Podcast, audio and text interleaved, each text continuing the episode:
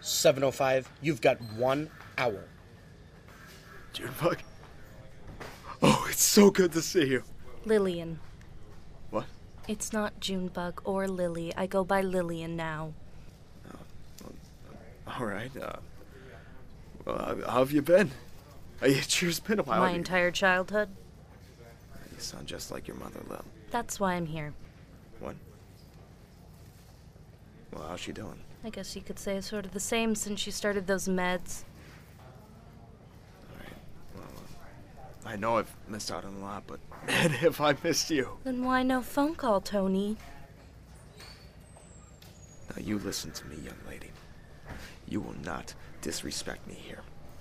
Now I know I haven't been around much, and I don't blame you for being mad at me, but I am still your father, and you will treat me as such. Understand? Welcome. This is the Ridgewoode Inn, a family friendly retreat nestled in the forest, not far from the shore. Stop in and stay a while. Who knows? Life, as you know it, may change forever. Is there a problem here, ma'am? No, sir, we're fine, thank you. I'm watching you, 705. Now, can we please just try to have a civil conversation? Please. You haven't been around for the past 20 years and you want civil? Everything has been almost unbearable for everyone involved and you want something civil? You don't get anything you want anymore because this is all your fault. I, nobody can say it was my fault. I, they don't know that anything at the Ridgewoode Inn was my Oh, fault. really? And what about Pa? I think you being in this prison would say something a little different. That jury didn't understand what really happened. They didn't understand that some things just needed to happen to fix everything. Well, then help me understand because until this point, I've been on their side. But you were there, Chew. Lillian, You at least owe me this much. well, what do you want to know? Everything, what happened, why it happened. You hurt so many people, especially me. It's just not fair, Dad. I mean, Tony. You know, I tried to keep our family together. That didn't turn out so well for you now, did it? I'm aware, Lillian. Why are you constantly trying to remind me of how messed up this all is? You know, I've spent enough time in this damn prison thinking about how wrong everything went. And I don't need my own daughter to try to sit here and teach me a lesson. Are you listening to yourself right now? Do you honestly think that you're the only one who has been affected by this? What about the rest of us? I know, Lillian. I'm just trying to You say. You didn't have to listen to the constant fighting. You didn't have to watch your mom's mind unravel over the course of three days. You didn't have to send your dad off to prison for life. You haven't spent the past 20 years as the main caretaker of your own mother. Lillian, please. What about everybody else? Or their families? You aren't the only one who got the bad hand in this What? game. All right, fine. I messed up, all right? Is that why you came here today? Is that what you wanted from me? Just tell me what happened. I do owe you that much. Okay, well. I guess it started when we were driving to the inn. Lily, turn your music down. She can't hear you, Carrie. Don't worry about her. She's fine. Tony, she's going to make her eardrums explode at that level. But of course, let's just let her do whatever she wants, right, Tony? Do you have something you'd like to say, Karen? Why, yes, Anthony, I do. But our daughter is in the back seat. Oh, she can't hear us. Just say what you want to say. We'll talk. Just keep it down, please. Oh, anything for you, dearest. I am so sick of you thinking that little stunts like that are just gonna fix everything. Well, what else do you expect from me, Carrie? It doesn't matter what I try. Nothing seems like it's enough to fix anything. I'm just so tired of it. We can't keep doing this. I'm done. And we've talked about this already. I'm going on this trip for you and For Lily. This trip is for Lily. whatever. When we get home, you are signing the divorce papers and leaving.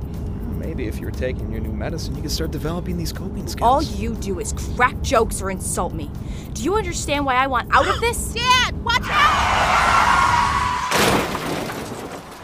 Didn't you see that car coming, Tony? Oh, Carrie. I was busy listening to all the important things you were yelling at me about right now.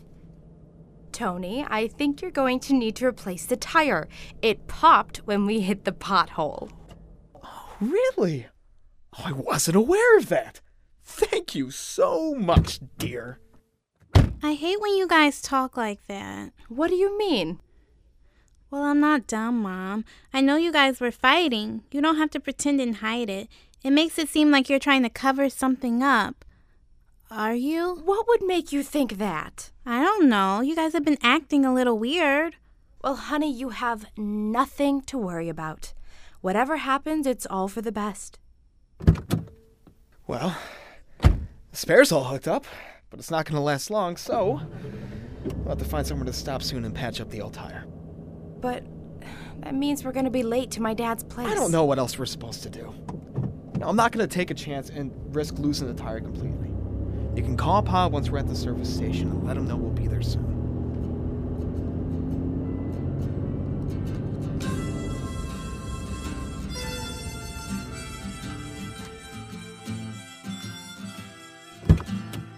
I'll just call my dad now and let him know we're going to be late. Oh, go ahead and tell him it was my fault. It was no different than anything else that happens in this family. I'm not starting this again right now. I've said this before and I'll say it again. This weekend will be the last weekend we are all together, so I am going to make it the best that I can.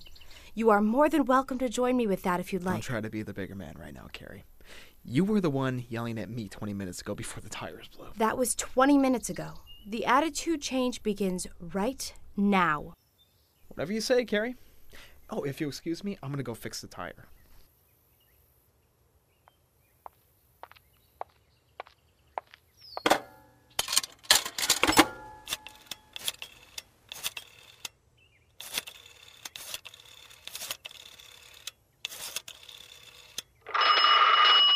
Ridgewoode Inn, this is Pa. How can I help you? Hey, Dad, it's Carrie.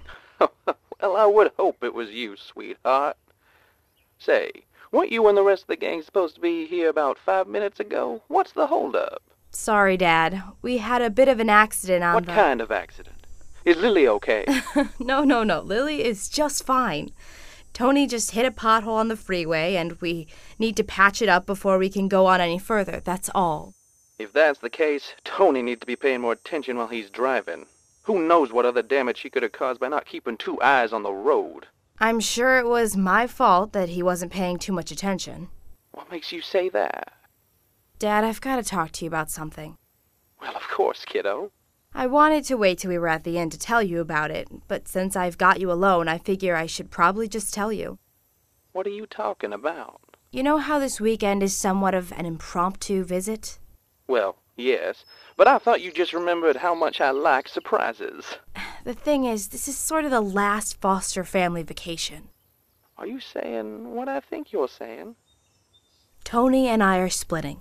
Can't say I'm too surprised by that. You can give me the life lesson later, Dad. Oh, don't worry, sweet pea.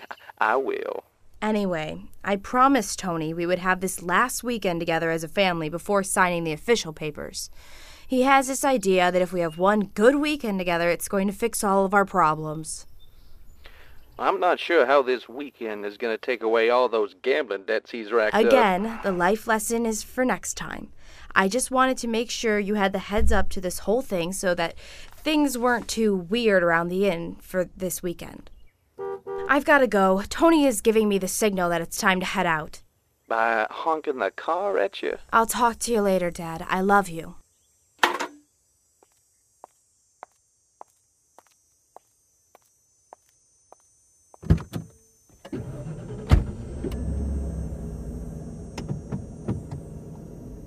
I hope it doesn't rain this weekend. Hey, could you uh turn on the radio, Carrie? In other news, meteorologists are expecting this storm to be a doozy, with rain approaching within the hour and becoming increasingly worse throughout the day. Expect rainfall throughout the night and most of the weekend. Now back to your favorite. Wow.